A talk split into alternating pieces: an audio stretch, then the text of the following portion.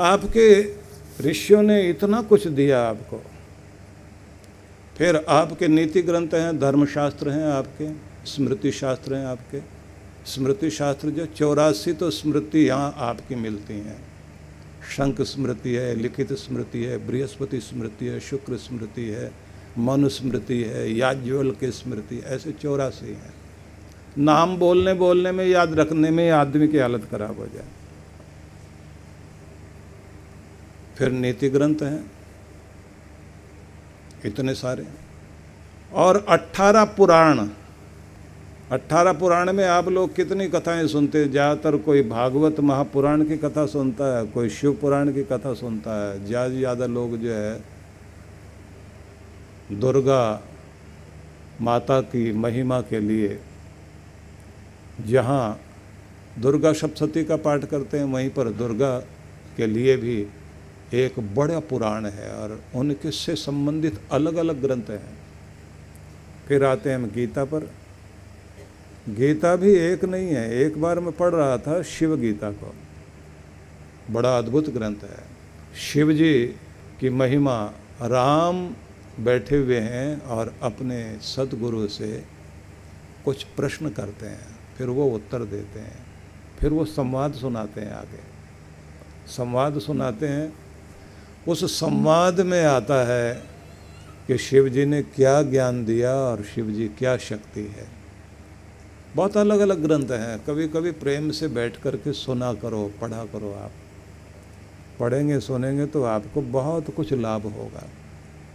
हम लोगों के पास में, भारतीयों के पास में बहुत कुछ है। हमारे आचार्य लोग हम लोगों को बोला करते थे, बेटा, मनोरंजन करना है ना, ऐतिहासिक पुस्तकें पढ़ो। तो सबसे पहले तो उन्होंने हमको ला करके कर्नल टॉड का राजस्थान का इतिहास दे दिया। ये पढ़ो। जयमल फत्ता की कहानी पढ़ो। बप्पा रावल की कहानी पढ़ो।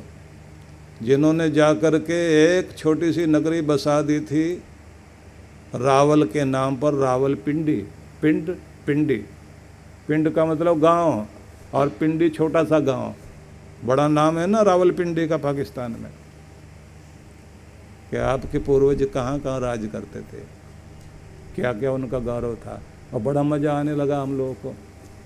पढ़ते पढ़ते हम लोग जो रात्रि में जब भी मनोरंजन, क्योंकि टीवी देखने के लिए तो उस समय तो टीवी का भी एंटीना ऐसा होता था ना, एक आदमी को हिला जाए, आया नहीं आया, उसमें देख रहे होते हैं स्क्रीन पे, वो जमाना था।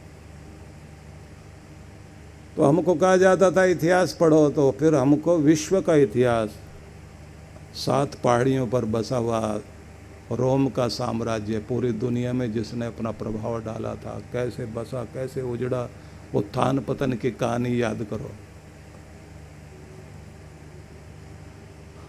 अंजीर की चटनी रख कर के अपनी रोटी पर खाने वाले लोग और चमड़ा पहन कर के जीने वाले लोग कितने ज़बरदस्त लोग थे कि जिन्होंने राज किया दुनिया पर और फिर पूछा कि उनका पतन कैसे हुआ। बोले, विलासी हो गए, आलसी हो गए, आराम पसंद हो गए, सवेरे उठना भूल गए, देर तक सोने वाले लोग हो गए और फिर जो अपने ऊपर राज नहीं कर सकता, वो दुनिया पर राज नहीं कर सकता।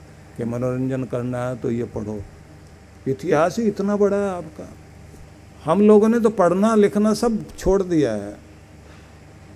और मुझे बहुत आश्चर्य लगता है कि हमारे आचार्य विद्वान लोग भी एक छोटा सा ग्रंथ लेके उसी पर और सारी कथा कहानियाँ लेके गा बजा करके सोचते हैं, बस सारा ज्ञान पूरा हो गया। इन भारतीयों के पास इतनी बड़ी ज्ञान की संपदा इतने इतने ऋषि इनके हुए हैं, इतना बड़ा खजाना इनको दिया जाए तो इनका कितना कल्याण हो सकता है? इनकी जीवनचर्या सुधर सकती है, इनके घर का वातावरण सुधर सकता है, इनके व्यापार में और ज़्यादा अच्छी वृद्धि हो सकती है, जीने का तरीका बदल सकता है। ये जो संस्कार बच्चों के बिगड़ रहे हैं कि कहाँ जा कर के बेटियाँ किन किन के साथ में शादी करने को तैयार हो जाती है और कौन उठा करके पैंतीस टुकड़े कर दे शरीर के? गर्व करना चाहिए कि सनातन संस्कृति हिंदू समाज दुनिया में सबसे ऊँचा समाज है, इससे बड़ा समाज कोई हो नहीं सकता। आपके ग्रंथ क्या थे और आपके महान पुरुष क्या थे? उनकी गौरव गाथा याद होनी चाहिए। जयमल फत्ता थे। जयमल फत्ता को धोखे से बुलाया गया था कि आओ, बादशाह आपका सम्मान करने वाला है। लोग कहते थे कि सिर्फ़ पूरे राजस्थान में यही दो हैं वीर। मूछों पर ताव देते हैं और कहते हैं, गर्दन नहीं झुकानी है, अन्याय करने वालों के आगे। और अगर गर्दन झुकानी है तो अपने गुरु के आगे और अपने माता पिता के आगे या भगवान के आगे। बाकी किसी के आगे गर्दन मत झुकाओ और ना हाथ फैलाओ। कि ये खड़े हैं तो सबकी शान से गर्दन तनी हुई है। इनकी गर्दन झुकवाओ। तो धोखे से बुला लिया। और बुलाने के बाद उनसे कहा गया कि बादशाह जहाँ बैठे हुए तुम्हारे लिए स्पेशल रास्ता बनाया गया है, इधर से आओ। और वहाँ एक खिड़की थी कि इससे लांगना है। मतलब ये था कि जब गर्दन आगे करेंगे, सामने बादशाह बैठा हुआ है तो गर्दन अपने आप झुकेगी और वहाँ बैठे हुए सारे सरदार कहेंगे कि देखो, इसने भी गर्दन झुका दी, ये भी आज सिर झुकाने आ गया। जयमल पत्ता दोनों के दोनों गए और थे विचित्र आदमी। गर्दन नहीं डाली पहले। पहले दोनों ने अपना अपना पाँव किया आगे जूता दिखाई दिया सामने। अब बादशाह ने देखा, जूता ऐसे दिखाई दे रहा कौन है ये गुस्ताख? बोले, वही है जिनको बुलाया था। और दोनों कूद के अंदर आ गए। अब बादशाह का अपना नियम था, कॉर्निश करनी होती थी। सात बार ऐसे ऐसे करना होता था। ये तो जाके ऐसे ठूंठ की तरह खड़े हो गए। अब उन्होंने पूछा, तुमको जो है किसी का अदब करना नहीं आता, गर्दन झुकाने नहीं आती? दोनों के दोनों एक दूसरे की तरफ़ देख के मुस्कराते हैं, अपने भाइयों दोनों भाई एक दूसरे की तरफ़। और दोनों एक साथ बोलते हैं, हजूर, हमारे यहाँ जो है ना, राजस्थान में, राजपूतों में बड़ी विचित्र परंपरा है। बच्चा पैदा होता है, दाई को काम दिया जाता है, शरीर की मालिश करना। गर्दन पर नहीं करती वो, गर्दन अकड़ी रह जाती है। महाराज, ये नहीं झुक सकती, ये तो अकड़ी रहेगी, इसको नहीं कोई झुका सकता। वे लोग थे जिन्होंने कहा कि अन्याय के आगे अगर झुक गए तो तुम्हारा सब कुछ छीन ले जाएँगे लोग। यही कहानी है, शिवाजी की कहानी है। अपने पूर्वजों की कहानी, अपने बच्चों को सुनाया करो, उससे प्रेरणा मिलती है। उन शहीदों से प्रेरणा मिलती है गढ़ गए जो नींव में उन पत्थरों को याद कर लो,